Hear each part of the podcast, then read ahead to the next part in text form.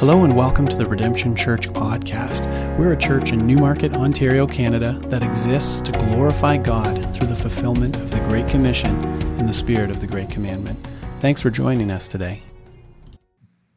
If you have your Bibles, and I hope that you do, you can open them up to Philippians chapter 1, verse 27. Now, I'm always getting kind of like a, I don't know, what you hear on the stage is not always the right thing. But am I really loud out there? Are you guys like, is that like deafening or is that just me? Maybe in the back, give me, give me a thumbs up, thumbs down. Am I loud? Thumbs up if I'm too loud. This is confusing, eh? Too loud? Too loud? Okay, maybe we can turn me down because I feel like I'm just yelling and I'm not even like at level three of passion yet, okay? So Philippians 1, verse 27 to 30. If you don't have a Bible, the ushers are going to come to the front and they're going to put a Bible into your hands and you can keep that. This is our gift to you. We pray that you would read it and that your life would be changed. If you're here and you are a Canadian citizen, there are things about you that if you were to go elsewhere, it would really reveal quickly that you are Canadian. This is going to be like that commercial we all saw growing up for a few minutes in this message. You know, the I am Canadian commercial. But there are certain things about being Canadian that you kind of carry with you as a Canadian, aren't there? You'll go to other places and you'll be accused that you don't say about, you say a boot. You'll go to other places and you'll be sorely disappointed with what they call coffee because you know that real coffee comes from Tim Hortons and that it's got two creams and two sugars. I love that in the presence of many Canadians, they're nodding their head, disgusting, disgusted with me that I'd call that real coffee. Well, at least we can all agree on this. You know that real syrup is not table syrup, Aunt Jemima stuff, it's maple syrup. That's what it means to be Canadian in many ways, right? Like, we, we know what syrup is. You know that the greatest sport on earth is played on skates, and we're not talking about figure skating, we're talking about hockey. These are things that just kind of come along with the reality of being Canadian. And as a citizen of Canada, there are certain manners, certain cultural notes that will stick to you no matter where you go.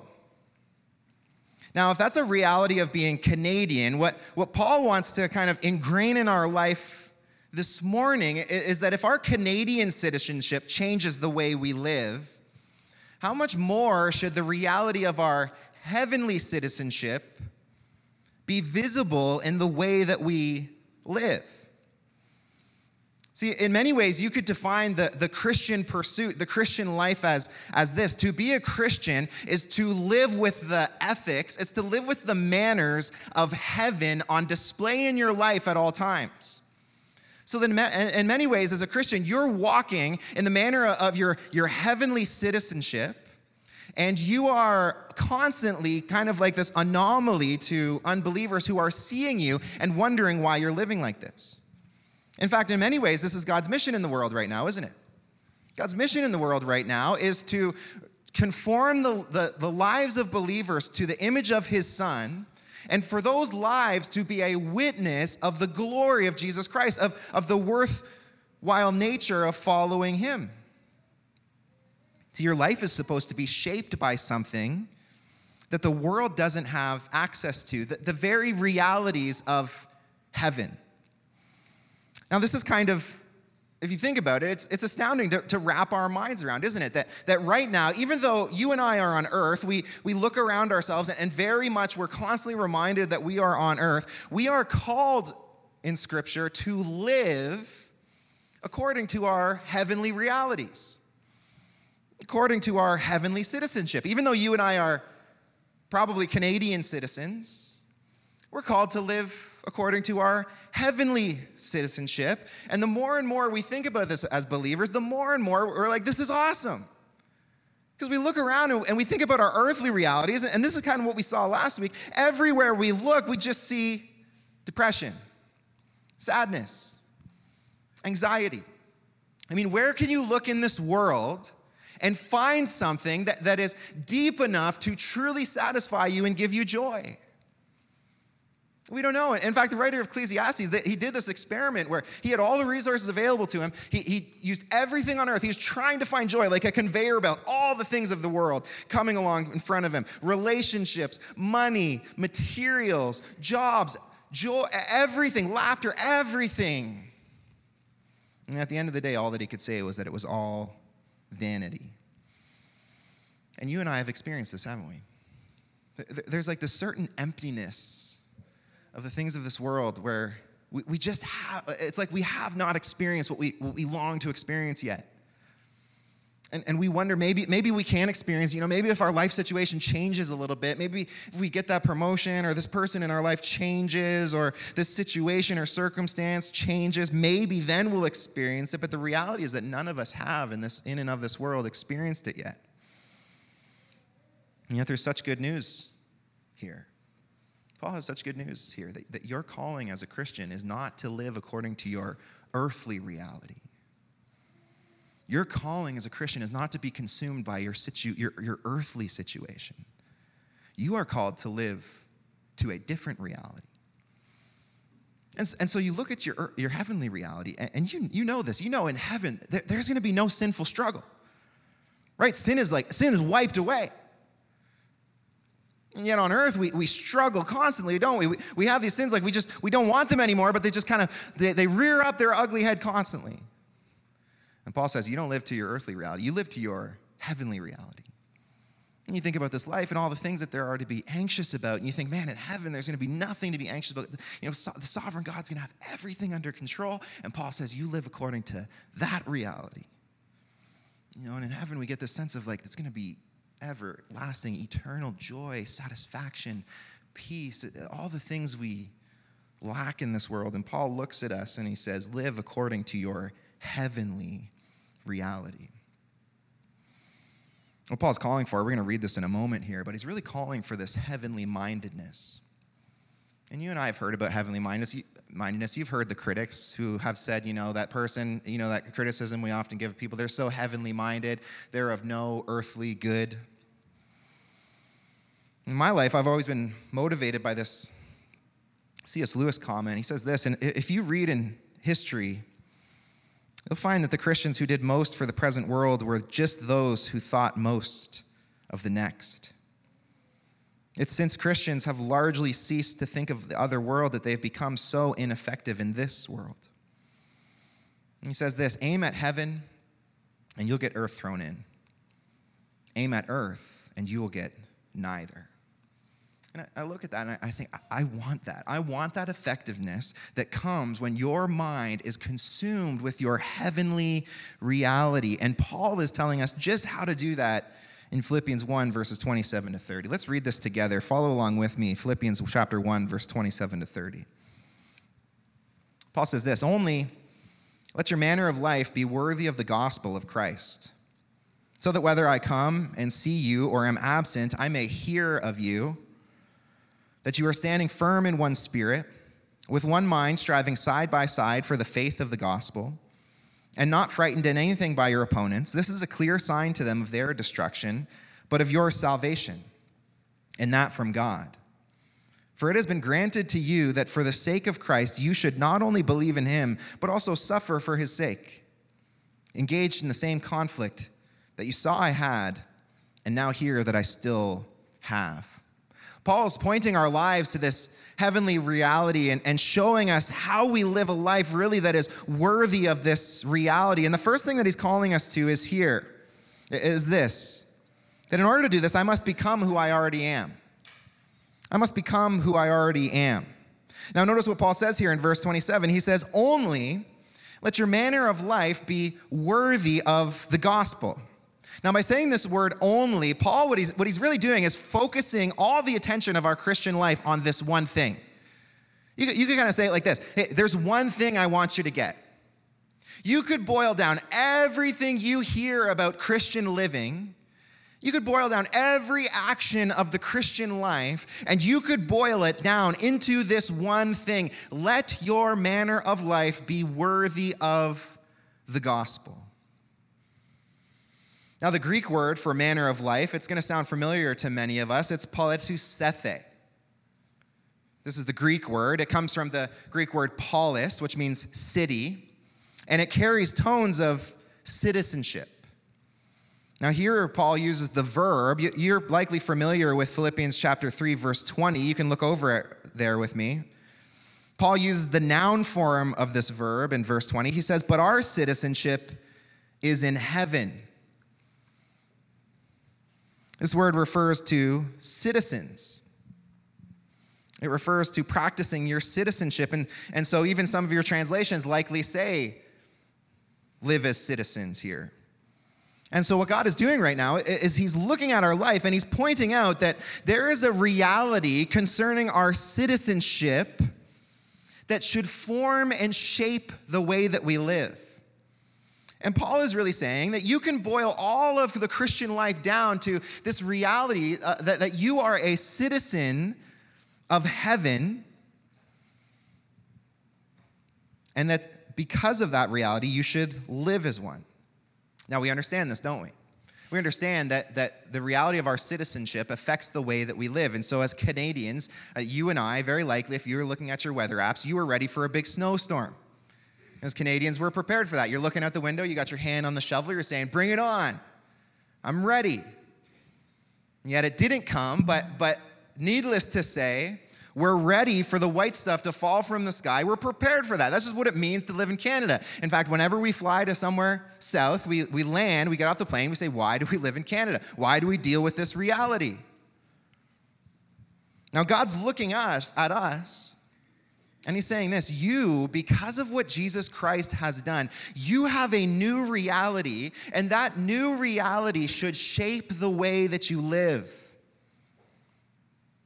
You need to live in a way that's consistent with your new reality. And so then our question becomes what's our what is our new reality? Well, look at what Paul says in verse 27. Let your manner of life be worthy of the gospel of Jesus Christ. See, this new reality for you and I, if our faith is in Jesus Christ, this new reality is the gospel. We live according to the new reality of the gospel. Now, this word gospel, it means good news. And Paul, throughout Philippians, has been talking about this good news. You'll remember in Philippians 1, verse 2, when, when he talked about the good news that, that we can be holy if we're in Christ. He called us there saints in Christ Jesus. He reminded us of the good news that if your faith is in Jesus Christ, God looks at you and you are perfectly holy. As sinful as you are, as much as you struggle, God only sees holiness. You'll be reminded of verse 6, where, where, when he reminded us of the good news that, that if God began a good work in you, he's, he, it's as good as done. He's going to bring it to completion. You'll be reminded of last week when we spent time in Philippians chapter 1, verses 18 to 26, and we're reminded of the reality that Jesus has already delivered us. And Paul lived in a way that even though he was in prison, he was confident that, confident that, that he would be delivered. This is all good news.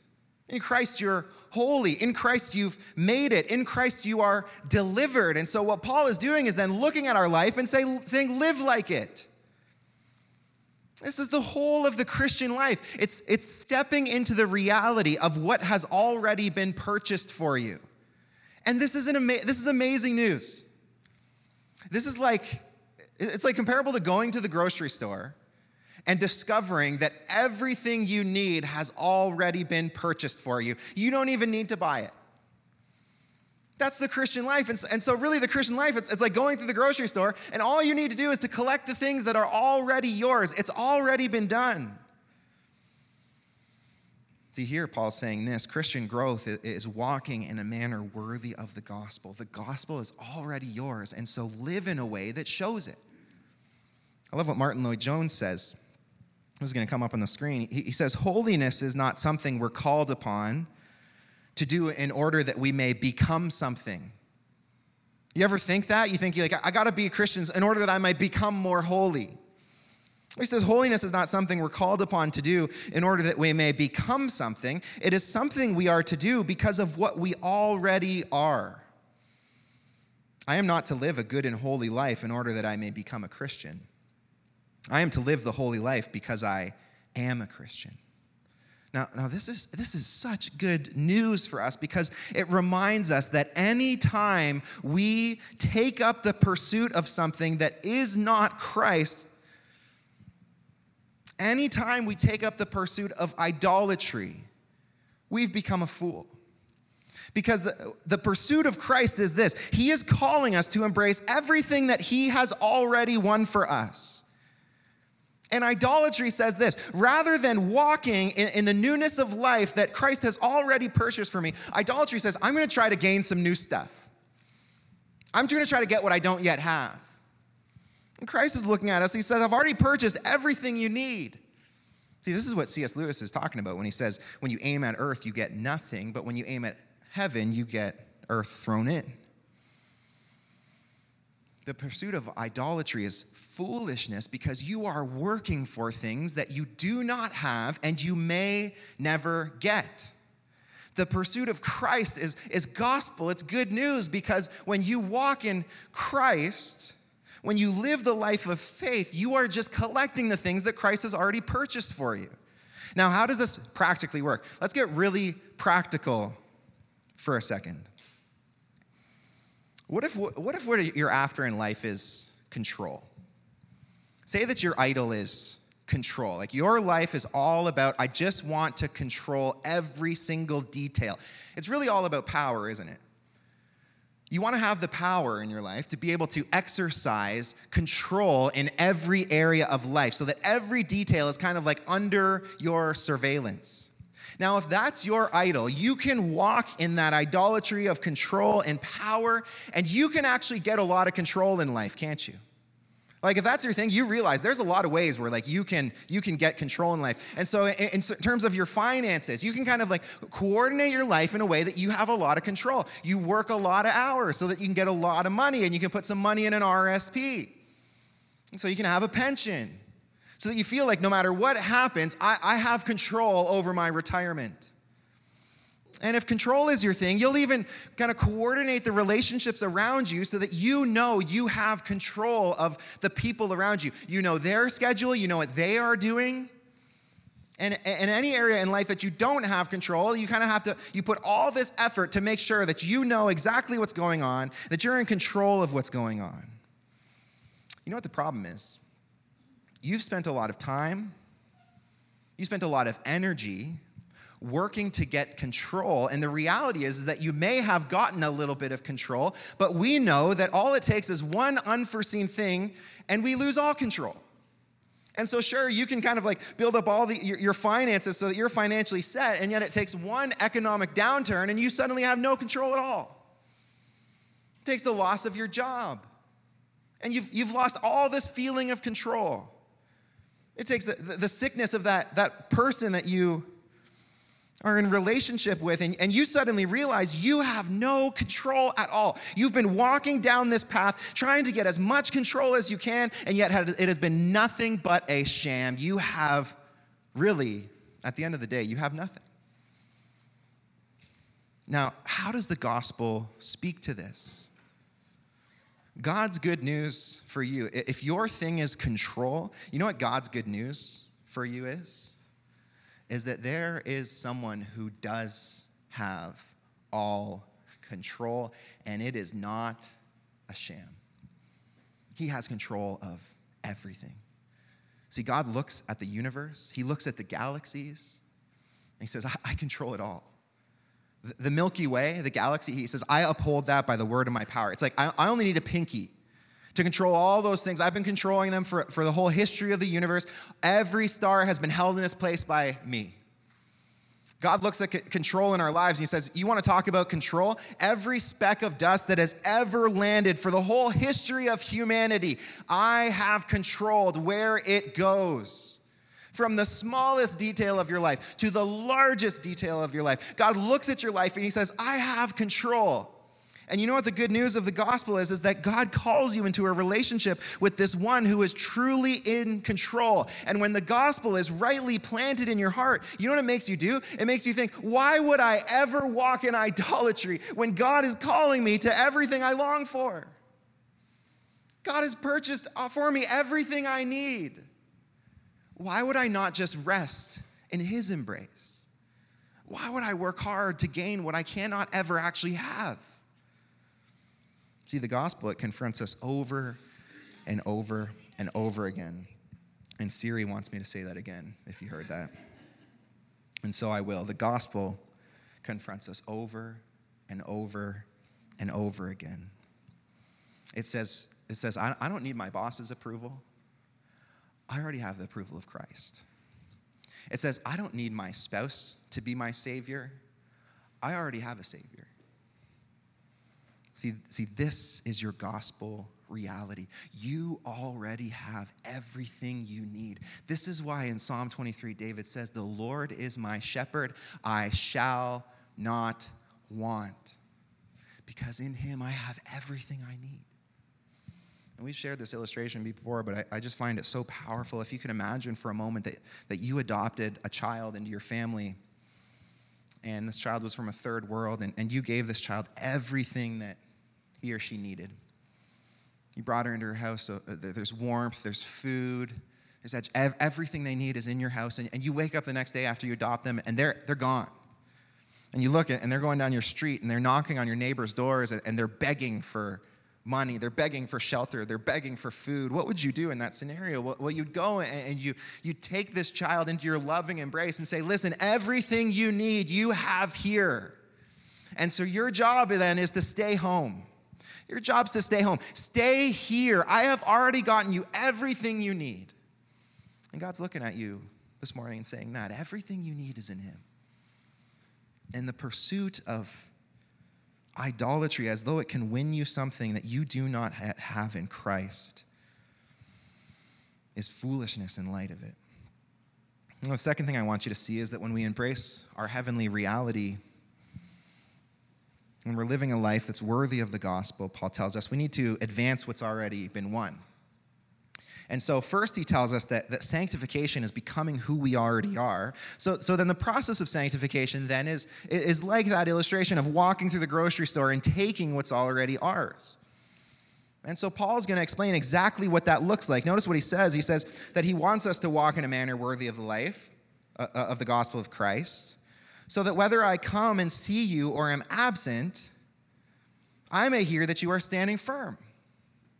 Paul, say, Paul says, This is what it's going to look like. If I come and you are walking in a manner worthy of the gospel, this is exactly what your life is going to look like. And so this, this makes it really practical. What does it look like to actually walk in a manner worthy of the gospel? To live in a manner that's worthy of the good news of Jesus Christ. What does that actually look like? Well, notice the first thing Paul says. He says that, that if we're going to do this, we need to stand firm. He says that in verse 27 that I may hear that you are standing firm in one spirit. Now, this action of standing firm, it is, it's a military word. The Philippians would have understood this. This was like a military word used uh, of armies when, when they had taken a, a territory. They were to stand firm, they were not to yield an inch of territory, of ground to the enemies. You, you need to hold that fortress. And what God is doing then by calling us to stand firm is, is He's looking at our faith and He's showing us that, that a necessary element of every Christian's walk is this undetermination, uh, unshakable determination to keep walking in Christ. And so this is like, like the Christian life, this is like Braveheart.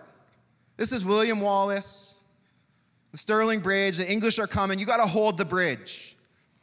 You want to get more historical for a moment? We can talk about Lord of the Rings. This is Aragorn. Some of you guys are like, he's convinced this is history, and I might be. This is Aragorn at Helm's Deep, holding the walls. God's looking at our faith, and he's saying this if you're going to live in a manner worthy of the gospel, there are certain actions that are absolutely necessary, certain habits that are absolutely necessary in your life if you are going to keep the faith. He says, stand firm on these actions. And so the question for us then is how do we stand firm? What, is, what does this look like? Well, I believe what Paul has in mind here are really the disciplines and the habits of the Christian faith. He says, keep doing the things that cause you to draw near to God. Now, we understand that about goals that we set. We, we understand that about accomplishing, accomplishing things in our life, don't we? We understand that if, if we have a goal set, there are certain habits, there are certain practices we need to do in order to achieve that goal. And so, you know, it's the new year. Probably most of us have given up on this resolution by now, but some of us maybe have decided, well, we're going to lose some weight this year. And so we understand that's going to need to change things. Things are going to need to change in our life. Like we can't just keep eating all the cookies that we were eating at Christmas.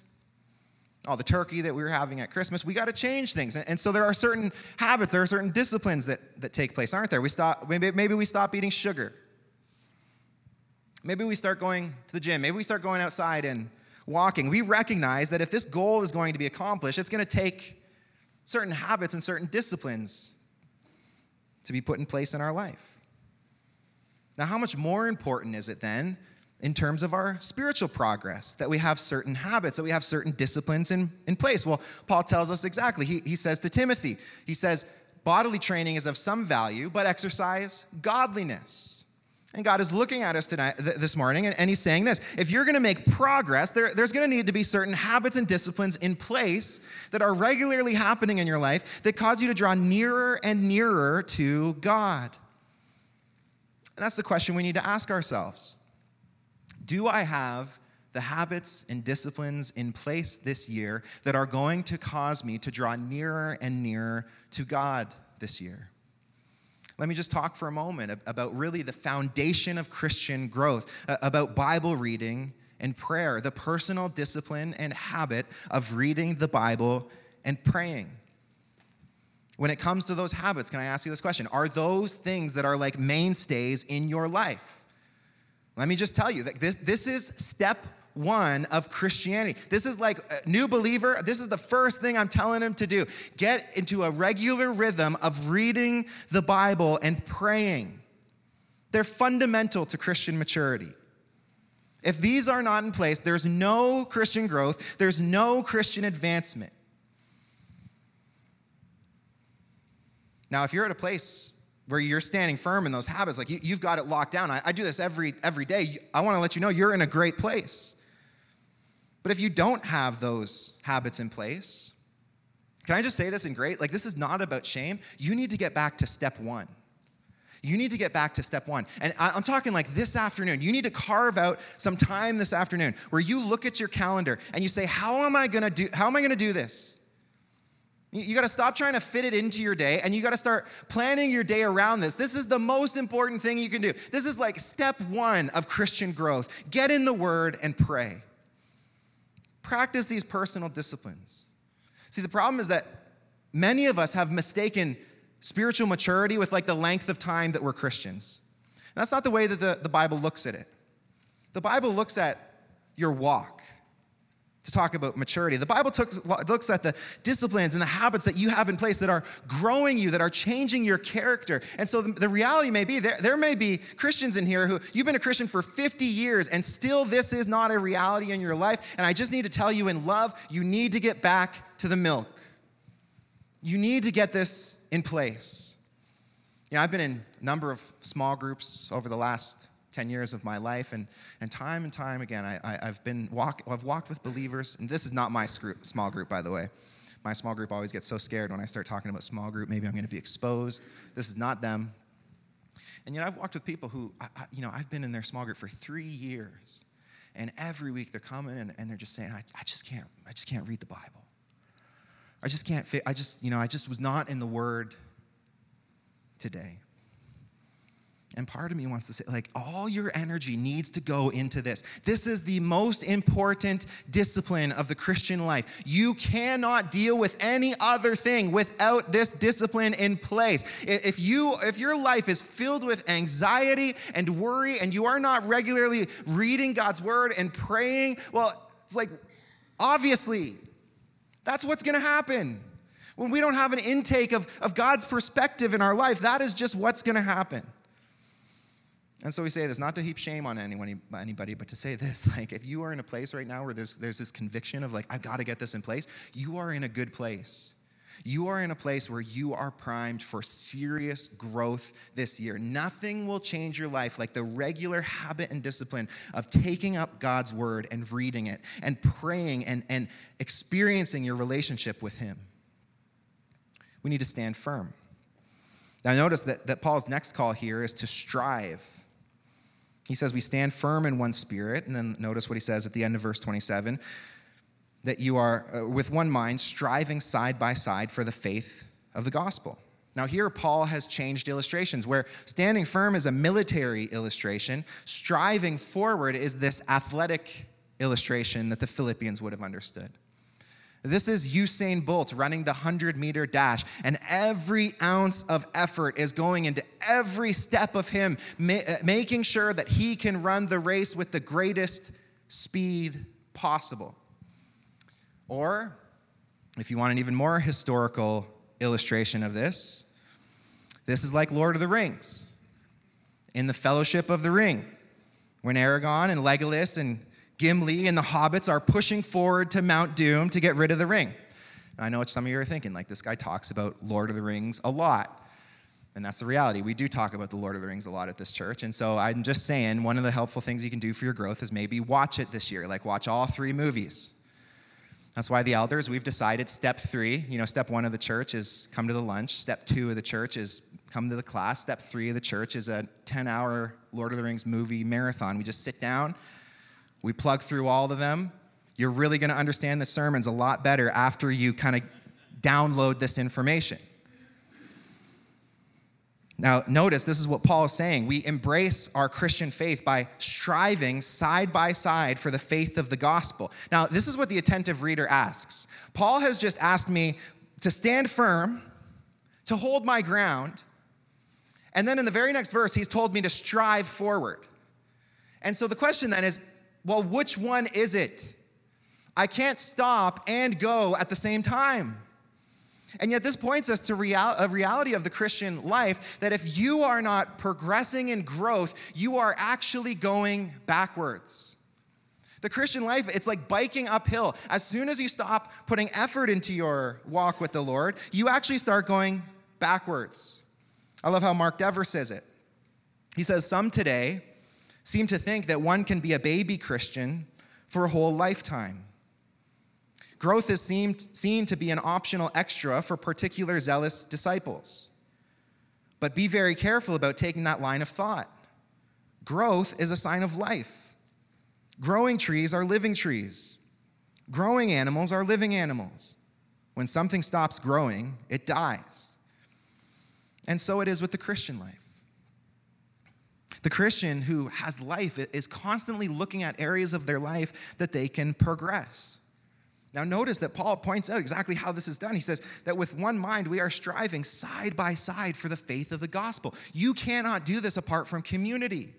That's why one of the, the most important things that we find as a church, the, the best way that we can serve you is to plug you into a small group community where there are believers who know you, where there are believers who you can look at and you say, hey, what could I do to grow? And, you know, if you have a small group leader who's been following you for even some weeks, they'll be able to look at your life and say, hey, listen, I'm, I'm noticing some themes, and maybe these are some things you can do to grow. See, we need community for these things. We need other people. If we're going to strive forward, Paul says, you need believers. You are not an island. I want you to see the third way we embrace our heavenly reality. Third way we live in a way that's worthy of the gospel. Paul says this we accept it will be hard. We accept it'll be hard. Notice what Paul says in verse 28. He says, Not frightened by anything. We, we live in a manner worthy of the gospel. Not frightened by anything, in anything by your opponents. This is a clear sign to them of their destruction, but of your salvation, and that from God. God's saying this when you live this way, when your life is worthy of the gospel, there is going to be every reason for fear. There's going to be every reason not to do it. But don't back down. Do not fear.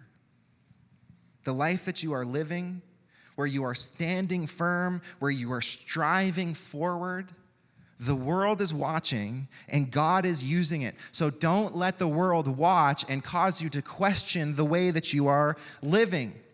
This is the picture he paints. He says, when you live like this, when you stand firm on the habits and disciplines of the Christian life, when you advance in growth and community, he says that to the watching world, this will be a clear sign to them of their destruction. God's using this. Now, the question we need to ask is this How is this a clear sign of unbelievers' destruction? Well, one option is that maybe unbelievers are looking at us, they see the way that we live, and they say, oh man, I'm on the path of destruction, and they're on the path of life, and maybe I need to change the way that we live. I, am living.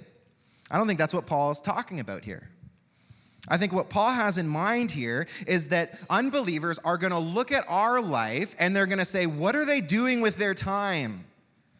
Why are they using their Sunday mornings like that? Why are they gathering in community? Why aren't they taking that promotion that would take them away from their family? Why are they so adamant about pouring into the discipleship of their family? Why are they doing these things? See, unbelievers will look at our life and they will think that we're living the life of destruction. The, the picture Paul paints here is as though you were to look at a sign. Imagine I was looking at a sign, and on this side, the sign said life. But on your side, you saw the same sign, and it said death. It'd be the same sign, but as we look at it, it would point to two different realities. And the unbeliever looks at the Christian life and, and they say, That's not for me. That's the, that is the path of destruction. I will never walk on that path. Christian looks at their life and all the time that they spend in community, all the things they forsake for Christ, all the ways that they use their times, their talents, their treasures to serve the church, and they realize they're doing this because it leads to life. This is them living out their heavenly reality. This is how Paul said it would be. 2 Corinthians chapter 2, Paul says this, but thanks be to God, who in Christ always leads us in triumphal procession and through us spreads the fragrance of no- the knowledge of Him everywhere. For we are the aroma of Christ to God among those who are being saved and among those who are perishing to one, a fragrance from death to death, to the other, a fragrance from life to life. Paul says your, your life is an aroma that to, to believers, believers will look at you and say, That's the life. They are living the life that leads to ultimate joy and satisfaction and peace. And yet, unbelievers will look at your life and say, What are they doing with their time? Why are they living like that? It's the same aroma. Reminded of this, I, I, I uh, was, I don't know why I have this, but it's not a great deal of suffering. It's actually a pretty minor thing, but I'm the youngest child, so I make it seem like it's a really big dose of suffering. That's just kind of what we do. But I, I have like this allergy to Febreze or something in Febreze. I don't know what it is, but I can walk into a house where Febreze was sprayed like three days ago and I will immediately get a headache. It's like, it's like kind of like Spider-Man's, you know, his senses, like my spidey senses are tingling, but it's like for freshness is what I have, and it's a headache instead of my spidey senses tingling. I just I don't know what it is. Some some sort of chemical in Febreze I'm allergic to. And so other people will spray it all over their house, you know, thinking this is going to make it smell so good, smell so pleasant like a spring bloom, whatever that smells like. I've never smelt it, but in a Febreze bottle. And so they spray it all around, and, and to them it's life. I walk in, and, and that same smell, something's broken in my body that I smell. It's like death. It smells okay, but my head just starts pounding. And Paul is looking at the gospel here, and he's saying, because of your sinful state, you cannot smell what is actually good. The aroma of the gospel is life, but if you are outside of Christ, it will be to you death. Living for Christ will be the last thing you've ever wanted to do. And so this, this needs to be a call to maybe you're here and you're not a Christian and maybe you're not living for Christ. Can I just tell you something? That because of your sinfulness, God steps into your life and He says, There's a brokenness here. Something is broken inside of you. It's the same thing that was broken inside everybody in this room at one point, and it's causing you to think that the things that are actually life are death to you. It's causing you to pursue things that will actually only ever lead to your death. This is what happened for Adam and Eve. Adam and Eve were in the garden, and God told them, if you tree, eat of the tree of the knowledge of good and evil, you will die. And you know what happened? In Adam and Eve, this switch flicked where they looked at something that the only thing was promised to them was death, and they said, This will be good. And it was a delight to their eyes. And you need to know that, that if you don't have faith, if you don't have the glasses of faith on, everything you look at in life that you think will be good for you will actually only lead to your death. And, and God is here now calling you calling you by faith to believe in Jesus Christ, to believe in the one who died so that you might be fixed, so that that switch inside of you might be turned on, so that you might look to Jesus Christ and see that He is actually worthy of your life, that He is actually beautiful. And then you look to everything else in your life and you see it's nothing but vanity, it's all a waste. And there's a Savior who died for you so that you could have life. That's also necessary for believers to hear this and not get distracted. Do not get distracted pursuing the things that only lead to your death. Instead, live your life with great urgency, pursuing the things that lead to life. We have such need, such need to be aware of the things and the temptations that might tangle us up in the pursuits of this world. It can happen so quickly. It happened to me this week. I was walking and I do this often where I just I walk and, and I'll, maybe I'll have a psalm on my phone and I'm just praying and I you know have cards I'm praying for, for people and, and, and I'll walk for a good amount of time and I live in the country so I'm walking on the road. And I was walking and praying and as I was walking, a, a car started driving towards me. It was a really nice car. And I looked at the car and I said, wow. I, I caught myself thinking this. I'm like, that guy has the life. That guy's got it made you know, you drive a 2004 Toyota Corolla and you start to think these things whenever you see pretty much any car. But then I thought, well, if I had that car, I also wouldn't have any sermon illustrations, and so I need to drive the car I have, otherwise, I won't have anything to preach about. But the Spirit also in that moment kind of convicted me and it made me realize like, you, you are so much richer walking on the road with Jesus than you are driving with the greatest luxuries of this earth. You're so much richer. If all you have is Christ, you are richer than if you were to have all the riches of the world. Those things, now I don't know, this guy might have been a Christian, so I might be making a big judgment of him, but but, but those things, when, when you pursue those things as though you can actually squeeze joy and satisfaction and life out of them, all you will ever get is death. And yet Jesus calls you to Him and he calls you to, a, to life. It's only then that you can make sense of what Paul says here next. He says, For it has been granted to you. It's like, like what Paul's saying is like, this, this is God's gift to you. Are you ready for this? This is God's gift to, to you that you should not only believe in him, we understand that, right? We understand how faith is a gift, but look what he says next. You should not only believe in him, but also suffer for his sake. Engaged in the same conflict you saw I had and now here that I still have. You see the language here? God is looking at our life and he's saying the suffering that has been given to you, where you have to forsake the world in order to follow Christ, where you have to take up this, your cross, this instrument of brutal death to, in order to follow Christ, theologically, this suffering is a gift. The fact that living for Christ is hard is a gift because it leads to Christ, Paul says. It leads you to Christ. Belief and suffering, he says, look at these words. They're for the sake of Christ, so that you may have what truly brings life. Isn't it true that there's a type of suffering in life that's so worth it because of the reward you get? And that's what Paul is pointing our mind to that there is a suffering that, that in light of the reward, the suffering is like not even suffering at all.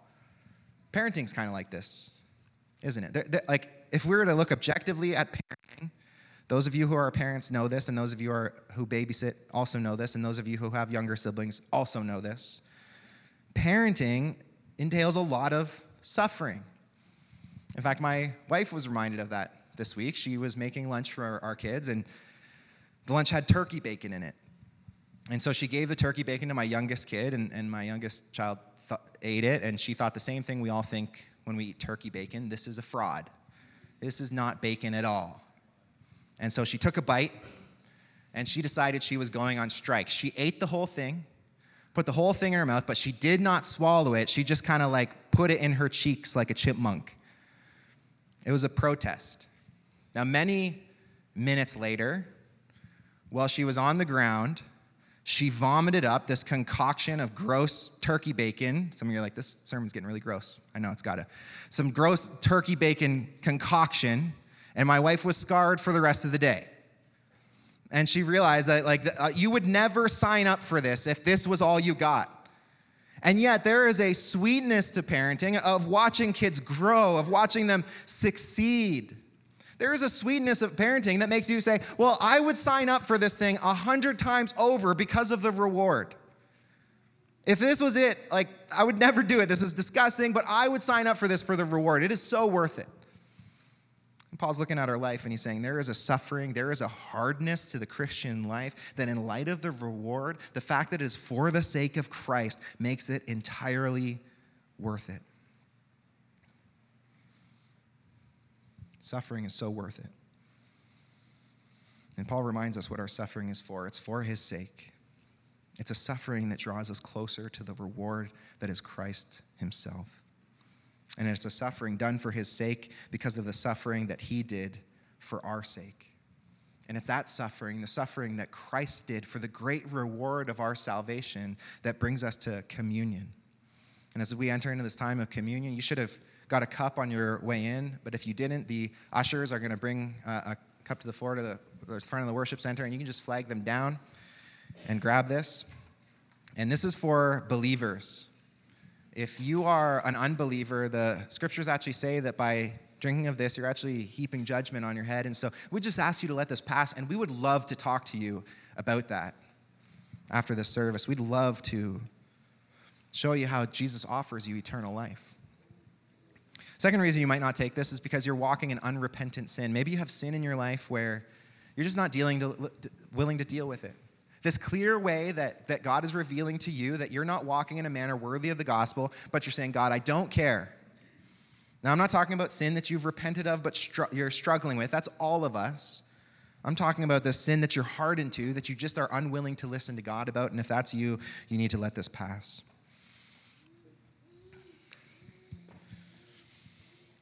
Let's pray as we take this. Father, we praise you for this cup and for this bread.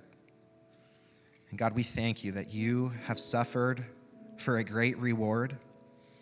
And Lord, in Hebrews, it says that it was a joy. It was for the joy set before you that you endured the cross.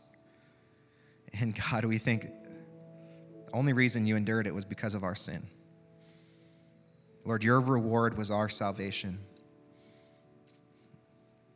God, we take up this communion cup to celebrate that, Lord, that there is life for us. There's hope for us because of the blood that Christ shed, because of the suffering that he endured. God, we get to participate in the great reward of salvation.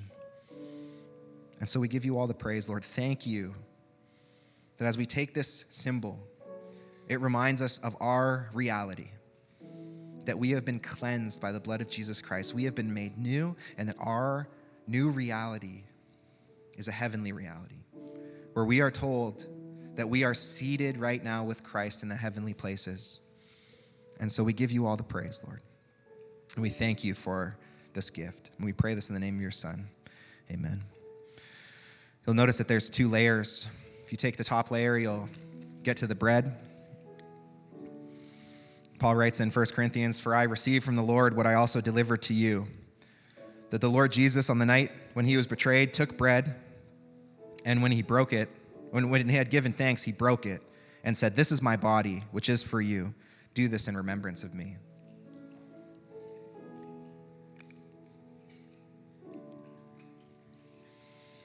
The same way, he also took the cup after supper, saying, This cup is the new covenant in my blood. Do this as often as you drink it in remembrance of me. Let's take the cup.